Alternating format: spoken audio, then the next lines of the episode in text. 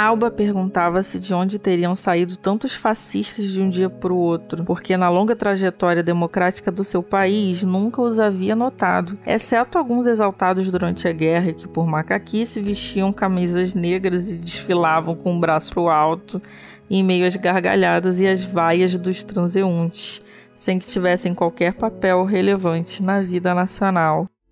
Olá, literais! Aqui é a Viviane. Eu tô aqui para mais um episódio dos Literais, hoje sem o Vini, para mais um daqueles episódios que são individuais, ou o Vini sem mim, ou eu sem o Vini. E eu vim aqui para falar da Casa dos Espíritos, livro de Isabel Allende, que é parente de Allende, né? Vocês sabem quem? Se não sabem, procurem a história do Chile, porque tem tudo a ver com esse livro. A história, principalmente a história, na verdade, exatamente, especificamente, a história da ditadura do Chile. E pré-ditadura, né? É, então vamos lá, vamos falar sobre esse livro maravilhoso que eu devorei nos últimos tempos e fiquei obcecada. Vamos mostrar cultura para esse povo?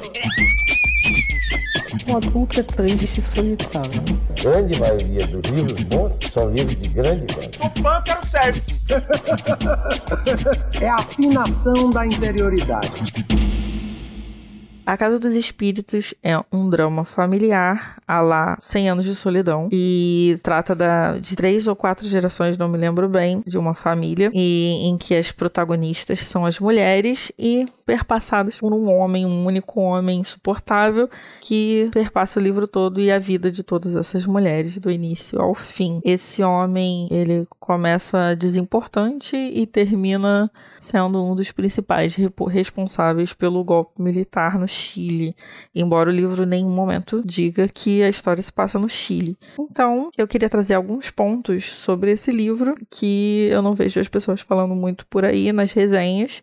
É, e que eu percebi durante a minha leitura que eu achei importantes. Então vamos lá. O primeiro ponto que eu queria falar é a gordofobia presente no livro, não só a gordofobia, como a questão da beleza da mulher que perpassa o livro todo, né? Nós temos no início a personagem Rosa, que é muito linda, muito bonita, num nível sobrenatural. E ela é só isso, na verdade. Ela só é muito bonita. E nem vive muito para contar a história. As outras mulheres, elas têm fases em que elas não são tão bonitas e geralmente elas são descritas nesses, nesses momentos de não tão bonitas como mulheres gordas, né? Engordaram Ai, uma tem trechos do livro que falam em camadas grandes de gordura, imensa gordura, pessoa imensa, enfim, termos bem incômodos hoje em dia. Inclusive, a própria autora disse recentemente que o livro hoje teria tido problemas na sua publicação por alguns termos aí complicados. E eu imagino, pelo menos quando eu li esses termos gordofóbicos e sobre a aparência de mulheres de forma pejorativa, me incomodou bastante, né? Eu não sei interpretar direito qual era a intenção da autora nesse momento ao escrever isso, mas eu acho que vai bater de forma diferente em cada leitor. No passado, talvez eu não tivesse me incomodado tanto com isso. Até porque, né, eu vejo isso o tempo todo, principalmente em literatura clássica. Outro tópico importante é a personagem Férula e a personagem Nana. Elas são duas personagens que vivem suas vidas para cuidar de outras pessoas, de outras pessoas, e elas mesmas não têm suas próprias vidas e não têm, não cuidam de si em nenhum momento, não fazem nada para si mesmas. Elas estão sempre cuidando de outras pessoas até o último dia das suas vidas. E a descrição sobre como isso acontece, principalmente para Férula, é bastante comovente, assim, digamos, né? Você com certeza, ler a descrição dela, você vai ver muitas mulheres que você conhece, talvez até suas próprias mães ou tias, principalmente pessoas, né, de gerações mais antigas, mas, assim, mas isso está presente, assim, na gente,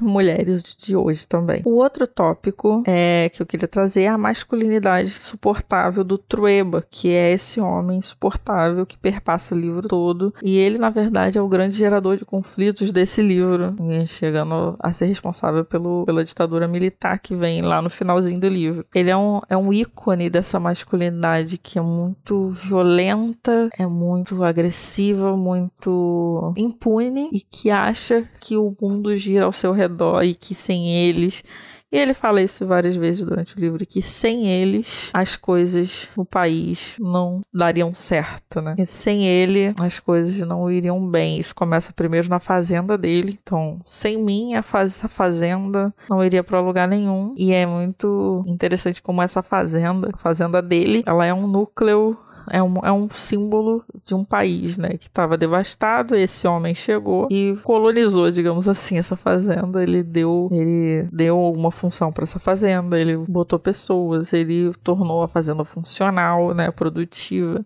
E a partir daí ele passou a dizer que sem ele essa fazenda não ia, não tinha destino, seriam nada. E as pessoas seriam uns jagunços, idiotas, e que essas pessoas deviam tudo a ele. E é isso. Esse tipo de homem. E ele vai sendo assim ao longo do livro e vai ficando pior, né? A, mega, a megalomania dele vai ficando cada vez pior e mais difícil pro leitor suportar. Assim. Então, vou te dizer, o grande incômodo deste livro está nesse homem e na sua impunidade para as coisas masculinas que ele faz ao longo do livro. Masculinidade tóxica seria o melhor termo para esse homem. E essa masculinidade tóxica, ela, ela reflete o liberalismo liberal, conservador, que vai apoiar uma ditadura militar. E isso é chocante quando a gente começa a comparar com as pessoas que a gente vê ao nosso redor nos dias de hoje, né? No momento político que a gente vive no nosso país hoje. E esse livro, ele é bastante, digamos, impactante nesse sentido. Então, ele começa a trazer o cenário pré-ditadura e é assustador, gente. O que eu posso dizer é que esse livro dá medo. Então, assim, é o cenário cenário que ele descreve pré-ditadura é um cenário extremamente parecido com o que a gente vive agora. Então a gente tem uma esquerda radical, a gente tem um outro membro de uma esquerda que não é tão radical e eles brigam entre si, esses dois lados da esquerda. Nós temos a direita conservadora, burguesa, que é da qual Troeba é o maior exemplo, né? Mas temos outros. Nós temos o homem, tem um, tem um personagem também que é um homem que se sente privado de seus direitos e por isso ele radicaliza para a extrema direita militar, né? E aí aquele cara que é um praticamente um nazista assim. E aí isso dialoga com a frase que eu trouxe no início, né? No início do episódio, que é a Alba, a história da última mulher narrada no livro, que ela se pergunta de onde saiu tanto fascista assim, que antes a gente ria da cara deles e agora de repente eles estão tomando conta do país. Sentiu medinho? É isso mesmo, é para você sentir medinho. Esse livro é para isso. Muito chocante, sim. E a gente fica pensando em qual é o futuro que a gente pode ter em relação ao nosso próprio momento do Brasil enquanto é, democracia. Esse livro ele vai te deixar morrendo de medo. E é isso, é um livro chamado A Casa dos Espíritos que não trata de assombrações de espíritos, né, assustadores, tipo os outros da Nicole Kidman, mas é um livro que vai te deixar morrendo de medo. Você vai terminar cagando nas calças e se isso não fizer você votar certo, eu sinceramente não sei o que mais pode fazer você ir lá na urna e votar certo. Mas pensa direitinho e se puder, leia A Casa dos Espíritos antes de outubro de 2022. Se você estiver ouvindo esse podcast depois de outubro de 2022, você já sabe o que aconteceu. Que Deus tenha misericórdia de nossas almas. Tá bom? Então durma com essa. É isso. Um beijo, um abraço. Siga a gente nas redes sociais. Sempre é bom dizer isso. E até a próxima. Beijo.